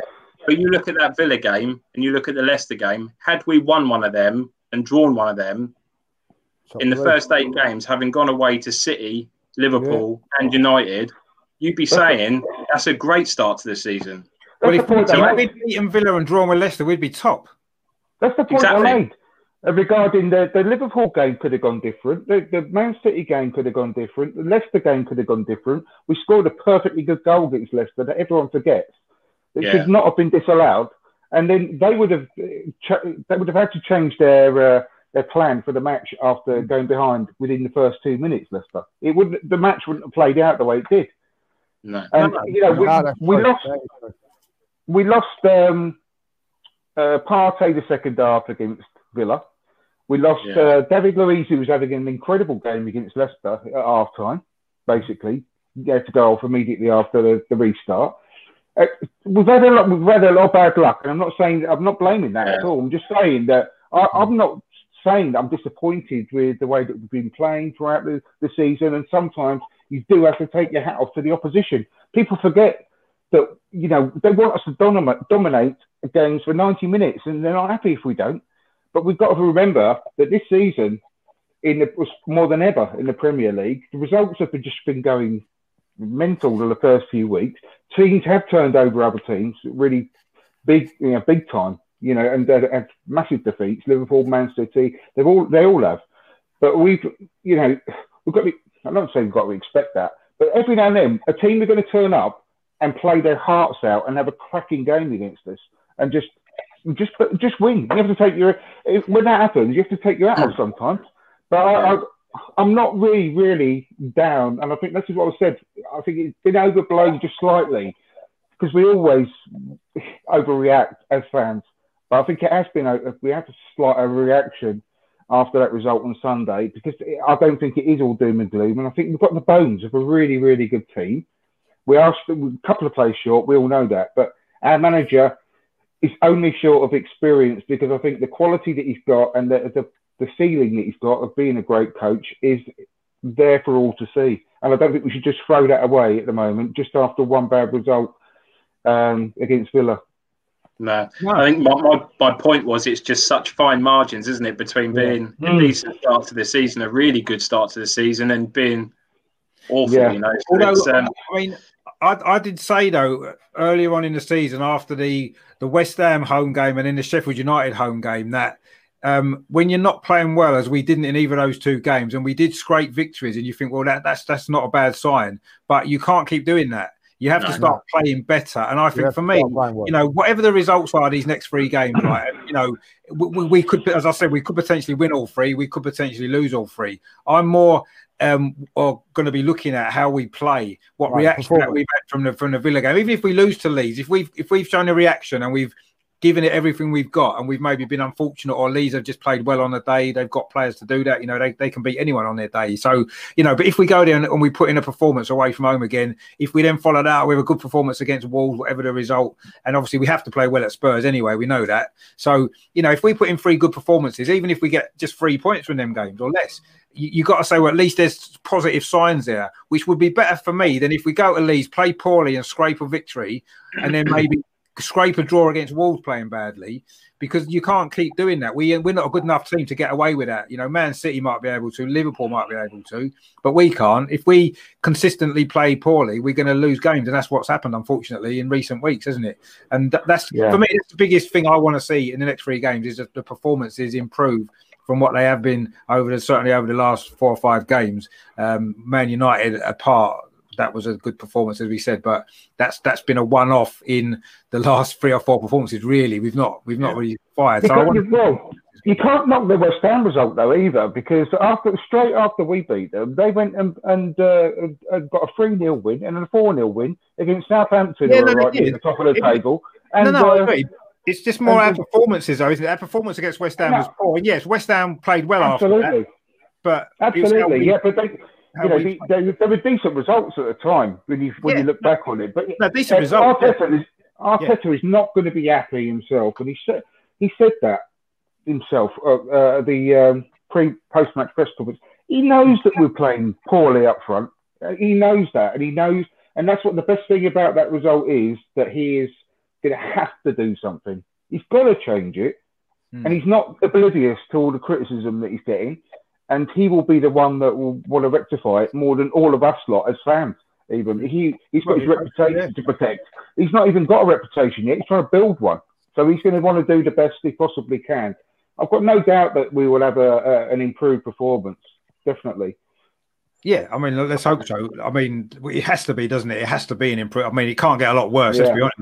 You know, no matter how badly we play, it's probably not going to be worse than the Villa performance, is it? Let's be honest. So, but yeah, I want to see a reaction in terms of the performance, definitely. I mean, just sort of touching on Arteta again, I mean, we've all mentioned it already about his inexperience as a head coach or a manager, whatever way you want to look at him. So do you not feel that maybe we missed a trick with not getting somebody a little bit more experienced to come in alongside him, maybe? I know this is going to sound mental to you guys, probably, and I think it sounds mental when I say it myself, but I thought this the other day, that actually having Emery with Arteta underneath him to begin with, for the language barrier. No, just listen. The language barrier. I think Emery found it difficult to communicate, right? Arteta could have filled that void in. Arteta's very good defensively as a coach. Emery's team scored a lot of goals, even though we let in a lot of goals, and maybe that combination could have worked. Now, I'm not saying that would have been a long-term thing. Maybe it would have given Arteta some experience of not necessarily them being first and second, if you like, but maybe almost a joint venture, maybe. Maybe bringing Arteta in alongside Emery when he was struggling with the language barrier. I don't know whether Arteta would have wanted to do that. And then maybe Arteta could have got a bit more experience, and then he would have been ready to take the reins on his own, maybe in a year or two. I don't know, not necessarily Emery, but that's just an example. Do you not feel that maybe he may have benefited, or may still benefit, from getting someone with a bit more experience coming in and helping him, even maybe Arsene Wenger to a degree. Just somebody with a bit more experience. This is a big job. We know it's a big job. We've said it's a big job. And, you know, it seems as though maybe he's struggling a little bit with the man management side, as we mentioned, and a few other aspects that I think he needs help with. I do. I think he's a great coach, and I think he has got the potential to really take us forward. But I do feel at this moment in time and difficult period, he maybe needs more help. I don't know what you guys think. I mean, what do you think about that, Paul? Do you think maybe he could benefit, and we could benefit as a club from him getting some help? From someone experienced? I think the weird thing is he was doing everything right when he took over. So towards the back end of last season to the start of this season, it's very black and white. It's almost seems as if it's changed. No, why? This is what we do. Yeah, this is the reason. I do think the club have put Arteta in difficult situations, and I'll keep going back to it in terms of Mesut Ozil, and I think that's Lee's touched on it. That's going to cause ripples through the squad, and I think whether or not they're all looking at Arteta, I'd like to think they're clever enough to think that that wasn't Arteta's choice, really. But I would like to see someone more experienced next to him. I don't think he would have come to Arsenal as a number two or even joint with anyone else. I think he would have stayed at City, but I would like to see someone come in with a bit more experience next to him.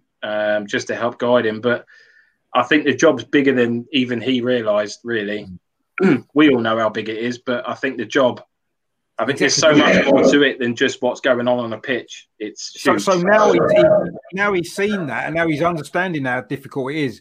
This could be a good time to say, you know what, I need somebody, I need some help, I need a little bit of help here to really be able to make that transition, perhaps. I mean, if he was going to get someone in with more experience, who would your choice be, perhaps, to come in and do that job, even if it's just a temporary job, just until, you know, Arteta can get a bit more experience of it? Hello, Russ. I can't even really think off the top of my head who's out there that you could bring in, really. But for me, I mean, you look at someone like Steve Bould. I mean, whether or not, I mean, he was Arsene Wenger's number two for years, but everybody kind of said that he was not so much a puppet. But when we weren't defending well, you've got someone like Steve Bould that was an unbelievable defender that knows. He was a member of that famous back five. He was, you know, he was a great defender. So the fact that he wasn't able to stamp any of that on Arsene Wenger's team maybe says something about how much power maybe Arsene Wenger had, but I think Steve Bould, really, you could look at someone like that. Potentially, you could work with him. But I don't think defensively we've got so much of an issue anymore. Now the issues really are going forward. But I don't know. I'm on the fence in the sense that I want Arteta to succeed on his own, and whether that means us riding a couple of rough seasons, hit and miss, you know, a bit up and down. But I think if we stick with him and everyone gets behind him, I think we'll come out of it in the next 18 months, 2 years, in a much, much better place than we are now. No, I mean, you can't really argue with that. I mean, what about yourself, Andrew? Do you think he maybe could do with some help, or would you think that maybe Paul's right, that he could just ride it out and get the experience as he goes along and make the improvements maybe a little bit slower than perhaps we anticipated initially? Yeah, I mean, well, firstly, Richard, the Emery suggestion. I mean, come on, you're better than that. Seriously. But... First appointment he made was Steve Brown, and he's a very experienced assistant. Yeah, he's a really good appointment. And let's face it, when we won the FA Cup and we're holding the cup aloft, we weren't thinking he needed any help then, were we? I mean, and we're only like a few games down the road now. So yeah, I don't think like a pair works. I mean, you know, no, I don't think that works. So we just need to give him time. I don't think so. I think he's got enough knowledge. He just needs to build it up and the experience. I mean, he's got people he can lean on. What's the guy's name who works for? Who's off with Wales at the moment as well? I can't remember his name. The one that Mourinho had a pop at the other day. Yeah. I can't remember his name. He's a very experienced guy as well. His name escapes me. Apologies, but. Yeah, I'm quite comfortable with his backroom team, and he's not been shy in bringing people in when he needed them. So I just think we need to give it all time to settle down and you know, start getting more consistent results, because we haven't got the full team that we need to mount a title challenge. We all know that as well. No. So we are going to get hit bumps in a row. So just give it time. Just be a little bit of patience. And I know it's hard because we all get angry after a bad result, because that's the drawback of being a football fan, isn't it? But we'll get there. We will get there. I agree with Paul. Okay. What about Mesut Ozil? Yeah, Mesut Ozil, because they played together as well, didn't they? So they joined the club at the same time, actually. One thing is, I'm actually not convinced about, as much as I absolutely adore the guy, I'm not convinced Steve Bould should be sticking around for too much longer. No. I do really, really like Mesut Ozil. I think he's got the right attitude.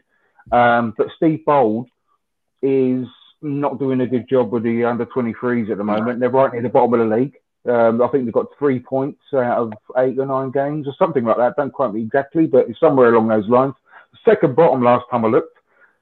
And I don't think he's doing a good enough job there. And he's obviously been with the club for many years as Arsene's assistant. And he became Arsene's assistant during Arsene's sort of worst time, really, the last couple of years when we didn't qualify for the Champions League. So I think it might be time to maybe replace him. And I don't like saying that because Boldy's a legend. I love the bloke, but I don't think he's doing a good enough job. So maybe we could change him.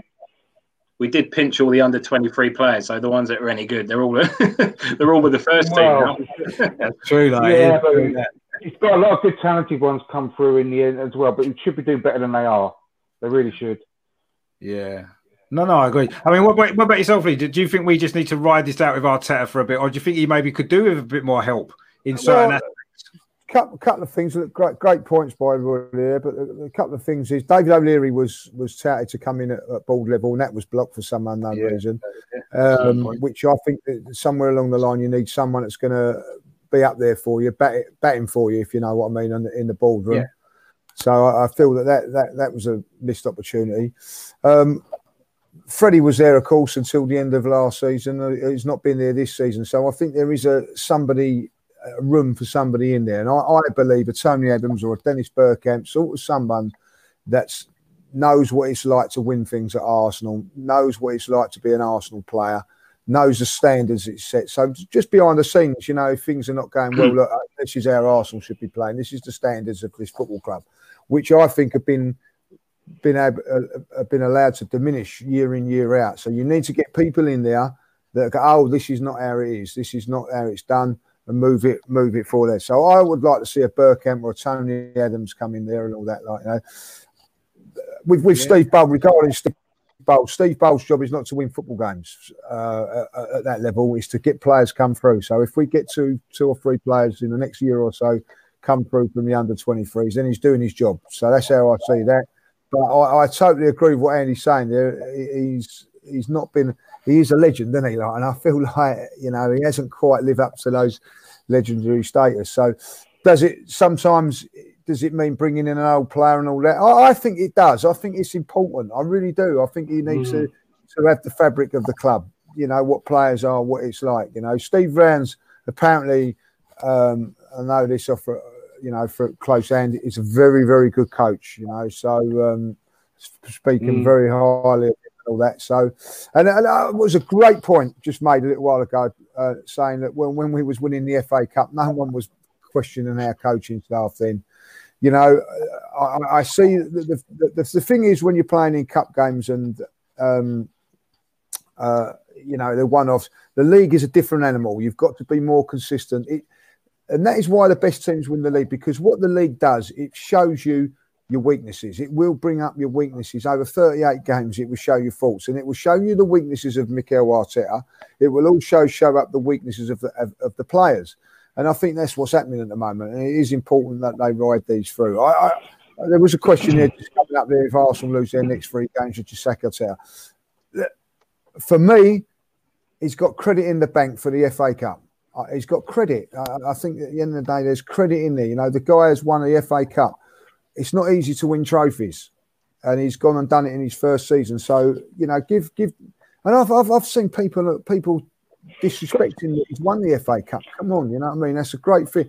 It's not, and it wasn't just winning the FA Cup by beating you know, having a little bit of luck going down the line. We've got teams in the FA Cup that were top-class teams. Top-class. The one thing I will say about Arteta, and I feel that I need to say this on a positive note, is that we're all of a sudden, when people say, oh, there's no improvement, or we're this and that, and it seems like I've been bashing him a little bit. Since he's come in, we've started to beat the big teams. We've beaten Man United away. We've beaten Liverpool. We've beaten Manchester City. We've beaten Chelsea. What other manager has done that? Like, you know what I mean? Over the course of the season, we've gone to Liverpool in the cup and beat them in upright on penalties. We've gone to Leicester and won in the cup. You know, unfortunately, we've got bleak Man City in the next round, but there's nothing to stop us going there and doing that. So there are things that you've got to look on and say, right, they're the good things. So when you can beat teams like that, there's no reason when I look at Wolves, Leeds and Spurs that we can't do the same. Yeah. So see how it is after those three games. If they have lost those games, I'm not saying that we should... If we've lost those three games... And he's carried on playing the same team, Lacazette up front, Aubameyang on the left, and the back three and things like that. And he's lost all three games without changing things. Then I'm going to be, well, hold on, things could be a little bit wrong here. But say if he changes the system, changes the style, and we're unlucky. I don't think it depends how we lose those three games. If we are to lose those three games, I'll be making any judgment on him. But this moment in time, I'd still keep the faith. Yeah, go on, Andrew. Yeah, I was going to say, make another point before I go, because I've got to go, unfortunately, in a second. But a couple of points. He took charge of his first game on December the 26th, which was less than 11 months ago. Lost 3 months as well because of the shutdown. And he's not had a pre-season at all to work with these players on the training pitch. The only time he's had on the training pitch, really, is between games, which is like 3 days. So he's got like a warm-down session, you know, and then a light session before the next game. And he's straight from one to another. And when he joined the club, it was the worst time possible at the Christmas fixture list as well. He's not had any decent quality time with the players on the training pitch. So you've got to give him that, you know, that as well. He's not had the easiest start in his management career, for God's sake. No. You know, we've got to take that into account because that is a big thing. So just lay off him and let him do his job for a little while. That's the main thing I'd say. Like you said, Lee, I mean, God, to actually, when you actually think about it properly and logically, that he won the FA Cup, taking all that into account, what I've just said, unbelievable. I mean, he did it the hard way as well, you know, with the teams we've beaten. And I'll tell you now, I honestly think, and I've been saying this for a while, I think our name is on the Carabao Cup as well, which is not we're not aiming at that. I just think we're going to win that as well. I think we'll do over Man City. Look at the teams we've beaten in that as well. Leicester, Liverpool, the last two rounds. We've got Man City now coming up. I wouldn't put money against us beating Man City and going on to win that cup, you know, and already have the first piece of silverware in the cabinet in February or whenever the final's going to be. So yeah, I'm happy with the way things are going. Not with the results, but I'm happy with the way things are going under Arteta. So I'm going to keep the faith, and I do think he's the right man for the job. I wanted to get that in though before, you know, I've got to go because I'm overrun as it is, so no problem. I mean, just before you go, Andrew, where can people find you then on social media, on your channel, and all that? Yeah, actually, just have one quick plug because it's a really important show coming up on Sunday. It's From Dial Square to Where on YouTube. Please give us a watch, like, subscribe, all that sort of stuff. But on Sunday, got at 8 o'clock. There's a mental health special, which is. You know, and I can actually almost feel and see people rolling their eyes, you know, when I say those. I don't care. It's a really important thing to me. So it's something that's very, very important, you know, close to my heart. I've been going through it. I've been wanting to do this show for, you know, quite a long time, quite a few weeks. And the reason I haven't, and it keeps getting postponed, is because I'm actually going through that right now, you know, in my life. And it's something that is affecting, you know, so many thousands of people at the moment throughout the UK and, well, millions across the world because of this pandemic. It's like a silent killer in itself, and people don't really sort of think about that that's going on within this pandemic. People being locked, you know, in lockdown, elderly people not being able to get visits from their family from one end of the country to another, maybe having to live on their own. You know, people's lives have turned upside down, and you can't go out, you can't go and see friends as normal, and all that sort of stuff. And people must be suffering terribly at the moment, like you know, I'm sure they are. So I'm doing an open forum where I would want as many people as possible to join in. You know, join in the chat. Even if you don't, just have a listen. And if we can help some people with the guests that I've got coming on, who are you know, sufferers and sort of people that have got more knowledge than I have in the field, then I don't, you know, if I can help one person, and I'll be happy. So yeah, if you get as many people as possible to watch it on Sunday. It's not. I'm not doing it for anything like bloody, you know, subscribers or anything like that. I'm doing it because it's a subject close to my heart. So I want not just Arsenal fans, just all football fans in general. It'd be great to get them on board. And I'll be sending out a couple of tweets over the weekend. And if you can get as many people retweeting that as possible for me, I'd be really grateful as well. And on Twitter, I'm at @FromDolSquare. Give us a follow there, and then you'll see those tweets that I send out over the weekend. Fantastic. I'm sure we'll all be watching that. Thank you. Yeah, brilliant. Yeah, so thanks for coming on again, Andrew. It's always a pleasure to have you on. Yeah, likewise. Cheers, Andrew. Cheers, mate. Really good to see you again, mate. So, yeah. I'll probably see you Sunday. Yeah, take care. Thanks for having me on. Take care. Bye-bye. No problem. Speak to you soon, mate. Well, as I say, from Dial Square to Where, a good show that's going to be on Sunday, actually, important issue as well. So make sure that you all tune in for that. Just before we finish here, I couldn't not mention the England game last night, and mainly, of course, the performance of our very own Bukayo Saka, of course. I mean, what a fantastic performance he gave for England last night. I mean, what are we making of that? I mean, he was brilliant, wasn't he? What a fantastic young player he is. I mean, to me, he's the best player we've produced for our academy probably since the likes of David Rowcastle. You know, I honestly really believe there's nothing he can't, how far he can take his career, I don't think. I mean, what did you make of his performance last night, Paul, for England? Saka was brilliant. He was superb. There was a reason he got man of the match when he was absolutely brilliant. I still can't figure out what his best position is, because he can play anywhere down that flank, can't he? And he's brilliant. He can play fullback, and he's brilliant. He can play wing back, and he's brilliant. He can play as part of a front three, and he's brilliant at that as well. So that can be a help and a hindrance for him. That's the only thing I would say. I think it'd be good. I think for me, he's more dangerous going forward. So if Arteta is going to stick with playing with that three at the back, then obviously we're going to have wing back. So he's probably going to be one of them. Personally, I'd quite like to see us try and get to a four at the back and have him a bit further forward. But yeah, I mean, there's nothing I can't say that hasn't already been said about him. He's absolutely superb, isn't he? And he is the best thing to come out. He's progressed so much quicker than anybody else that we've got coming through. So.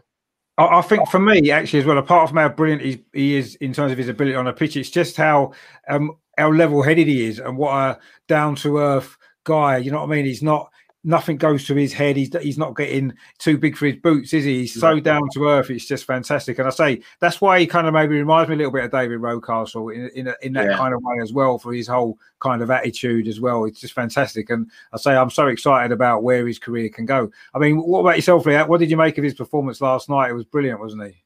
Yeah, I think what I tell you the greatest thing about it is it's nice to watch an England game with an Arsenal player in it. The first one I've watched. That's the first one I've watched for ages, because honestly, I watched it. See all the Spurs players lining up. See you later. Turn it off. You know, exactly. Rather watch Scotland or someone like that. You know what I mean? So it's great to see that. And I thought, you know, I totally agree with what Paul's saying there. I think that at some stage we've got to sort of say, right, this is his position, and he's got to stick to it, whether it be in a midfield three or a left back or whatever. I think last season, by the way, when he come in at left back, I thought he was absolutely outstanding. Absolutely outstanding at left back. But I'm a little bit like what you guys are saying. He's probably too good a player to play left back, if you know what I mean.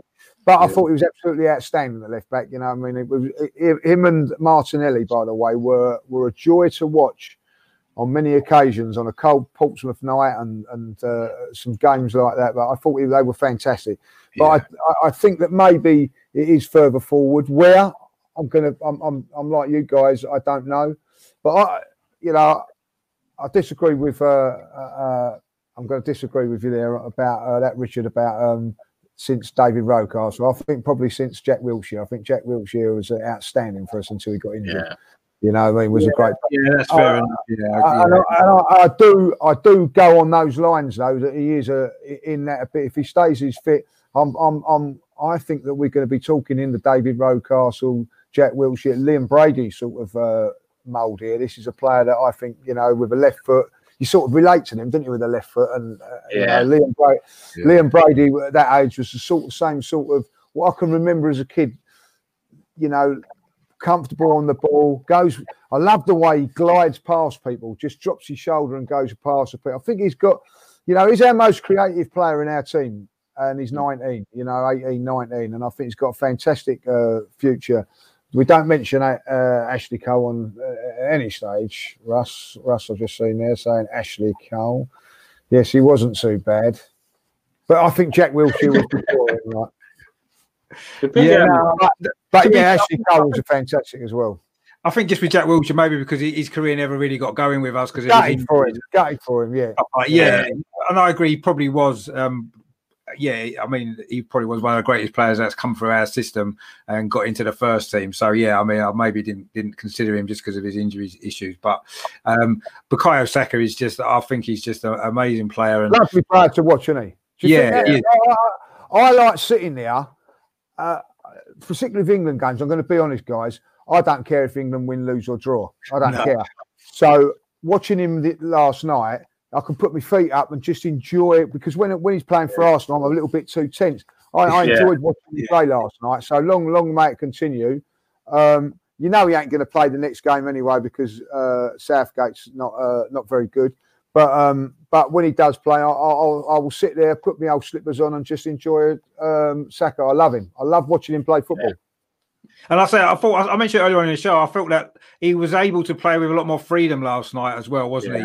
You know, he was in a left wing back position, but he was just allowed the freedom to get forward. And you know, he knew he could lose the ball. He lost the ball a few times, a few sloppy passes here and there, but it didn't matter, did it? Because he knew he could just carry on doing what he was doing. And in the end, I mean, what a great! That's probably the best performance I can remember by an Arsenal player playing for England for a long time. You know, probably since Ashley Cole, in actual fact, probably. I mean, I can't think of one. I know Jack Wilshere had a game, didn't he, where he scored 2 goals, didn't he, one game for England. That was a decent performance. But it's quite rare, isn't it, for an Arsenal player to shine and get man in a match in the way that he did last night. I mean, even Ainsley, when he came on, I didn't think he did. Done well, didn't he?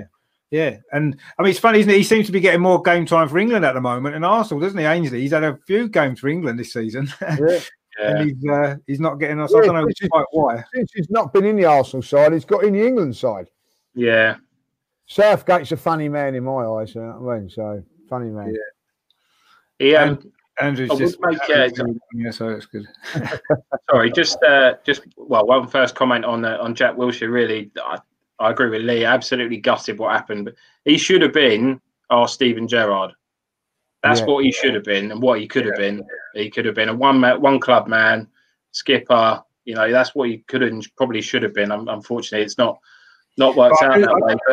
I do feel a little bit though. Not only, he did have a lot of injuries, but as well, what you got to remember is I think Bukayo Saka is a lot more down to earth. I think Jack Wilshere was a little bit, you know, didn't quite live the lifestyle he maybe could have done as well, which didn't really help. I think Bukayo Saka is just not going to do the same mistakes, is he? So I think that's maybe. Isn't he? He got like A-stars and A's and all of his GCSEs. You know, he finished school. He did really well. But I'll tell you something. Arteta's got some decisions to make down that left-hand side because for me. Tierney, I love Tierney as well. Absolutely love him, and he's a proper left back. I don't really want to see him as part of a back three, really. Although he can do a job there, I think you lose something by not having him at left back. Then you got Saka, And then you got Martinelli to come back as well, depending on where you're going to play in. So, fine, isn't it? You can have Tierney left back, Saka on the left of the three midfielders, and then Martinelli playing in Aubameyang's position, and Aubameyang in the middle, and there you go. That's the job done, isn't it? Really.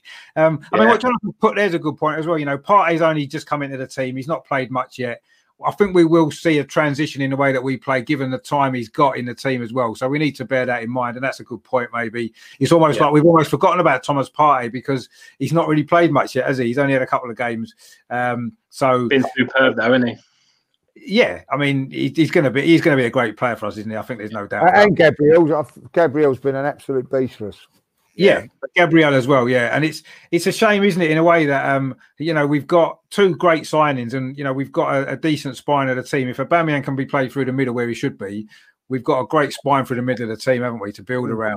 And yes, maybe it's going to take a bit more time. And I think sometimes it is. You know, we've said it before. You know, I mean, when you've just seen Arsenal lose and play poorly, it's easy to react quite negatively just because you're so upset. You know, I was at Aston Villa. I was devastated after the Aston Villa game because I felt that was such a big game that we needed to win. And to put in a performance like that, I was absolutely like raging. But given time to think about it, you can see things a little bit differently, can't you, when you calm down a bit. I don't sleep properly after. You know, after we lost that game, I don't sleep properly. I wake up in the night. You know what I mean? Like, it's bloody hate Arsenal. I do really like that. It affects you, you know what I mean? Like, so, like, you react to what the result is. That's why, as a fan, I go overboard when we win, and I go overboard when we lose. But that's the way I am as a fan, you know what I mean? So, I think we all do, and that's part of being a football fan, isn't it? It's all ups and downs, isn't it? There's not you're not a straight line being a football fan, are you? You're either high or you're low, and either way, not related to reality, is it? It's just the way that you react, and that's what football is, and that's why we love it. That's why we're football fans at the end of the day, and that's why we do it. Yeah, and do you know what? I'm going to say, I'm not going to lie. Do you know when everybody still goes mad about when we won at White Hart Lane? And so I had the hump that day when it walked out of there because we was 2-0 up and drew 2-2. I was fucking fuming. And it's a great thing, but at the time, you know what I mean, Jens Lehmann, I could have shot him that game. I'd say, like, you know what I mean, but that's how you are, isn't it? Like, you know what I mean. And I never enjoyed that moment, no, because in my eyes, we'd thrown away a 2-goal lead. I know we won that, but I that's the way I am, you know. So, like, you might enjoy it, like, no. The whole point is, though, for me, and I've always felt like this, that being a football fan, it isn't something that you enjoy. You don't enjoy the moments really at that was a happy. You look back on them afterwards, and and think, oh, that was a fantastic to have experienced that. But at the time, you're too tense and it's too difficult to deal with. I think I found it like that my whole life, and it doesn't get any easier. The good times are the same and the bad times are the same, but we, like you said, we overreact both ways, don't we? And that's unfortunately the way it is. And you know, I do try on this channel to try to keep things a little bit more perspective, but it's difficult. You know, when you've just lost the game 3-0 to Aston Villa, like you said, you know, you can't think properly. It goes over in your mind, and you know, I'm like, you know, angry about it for 2 or 3 days, you know, and usually there's another game and you can forget it, but at the moment there hasn't been, so it's been worse this week. But luckily England cheered me up last night. Well, Bukayo Saka cheered me up last night with his performance for England. So at least we had that to take our mind off it, I guess. But yeah, I mean, I just think back to the last 6 months under Emery. That kind of makes me feel a little bit better about things. That run up to that Europa League final, I mean, felt like we lost every week.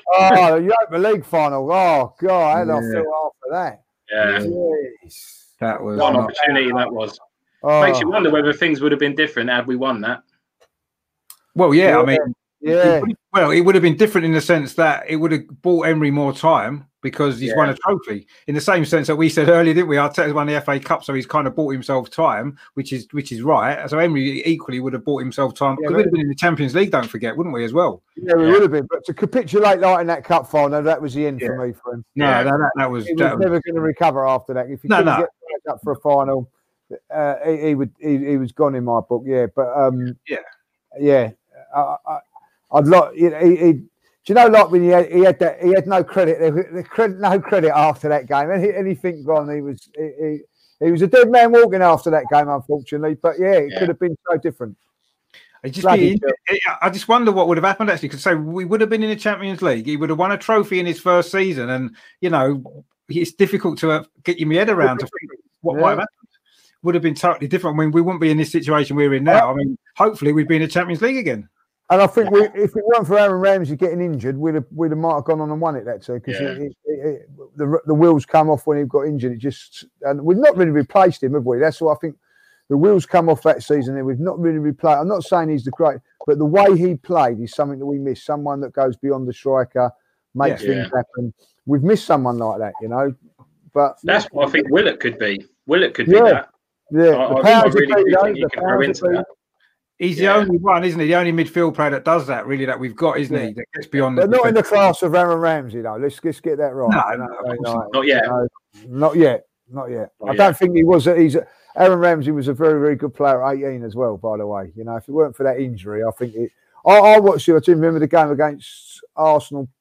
Well, I tell you, it was Arsenal-Portsmouth. He scored at Portsmouth. He was brilliant that day. And I think... I remember that. 1-4-1, didn't we? Yeah, he was brilliant. And then he come on... I think the game against Stoke was about 3 or 4 weeks later, if I remember rightly. He was really...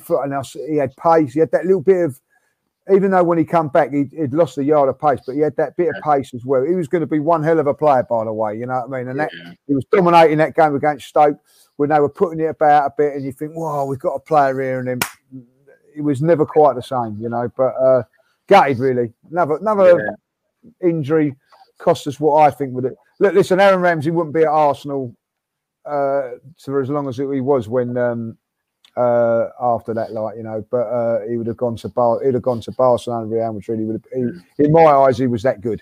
But yeah, he was super. That season, was it 14, 15? What did he get? 16 goals in the league or something stupid like that? He was unbelievable. He was never quite the same after that. You know, can you imagine that would have without that injury? He was. I mean, I still think he did have a decent career with Arsenal, didn't he? 2 FA Cup winning goals, the only player in our history to do that. So, you know, and he was a great player. So, but yeah, I agree. We never know what he could have become if it wasn't for that injury. Mind blowing, Richard. Yeah, no, I agree. He was something special, and I say even so, I still thought he had a great career, and I love the guy. And yeah, and I do think we haven't replaced him in the team. We haven't done. And, you know, unfortunately, you know, we're where we are on the back of the fact that we don't have a player like that. And, yeah, Andrew's made a good point there, actually. The goal against Galatasaray. What a goal that was, wasn't it? That was real. On his weaker foot as well, on his left foot. Unbelievable. Breathtaking. That was a great goal. And I'll tell you something as well. Arteta strikes me as the manager that would have got the best out of Ramsey as well, if he'd have still been at the club. Yeah, probably. Some great goals. You remember the one against Norwich? You got 2 against Norwich, one at home and one away. The away goal. That volley. Oh, ridiculous. Ridiculous. Yeah. Don't get me all depressed now, like, you know. Willock's goal against Liverpool in the Cup last year, that was a good strike as well, wasn't it? Very good strike. Yeah, very good strike. Yeah. Probably left out the next game, though. Yeah. Well, Arteta wasn't manager then, so he probably... No. Anyway, I mean it's been a great show, guys. Thanks both of you guys for coming on. Paul, where can people find you on social media?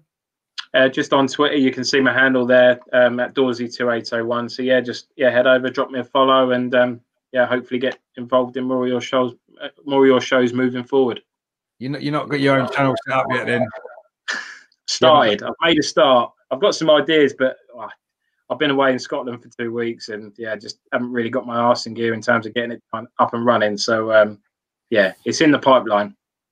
Well, now lockdown's on, you've got more time to get it done, haven't you? Exactly. Yeah, no excuse now. No excuse. It's been a pleasure having you on again, and of course, Lee, first time on his channel, been fantastic. Thanks for coming on. No, well, it's always anything for you, Rich. You know that, like, you know. So, even though you beat me at quizzes every time, but. You know, it's been a pleasure. I'm glad your show's going really well. I'm really pleased for you. No, thanks for coming on, and I'm sure everyone knows where to find you. And I'm everywhere, mate. I do. Like So I mean, obviously, thanks to Andrew as well for being on a bit early. I know he had to shoot off because he's got other stuff going on this evening. So just if you thanks to all the guys in the chat as well. Actually, there's been some great comments and in there. Obviously, Lee's got a few fans as well. as we'd expect. You know, we've had DWTT's been in again, and Russ obviously as well.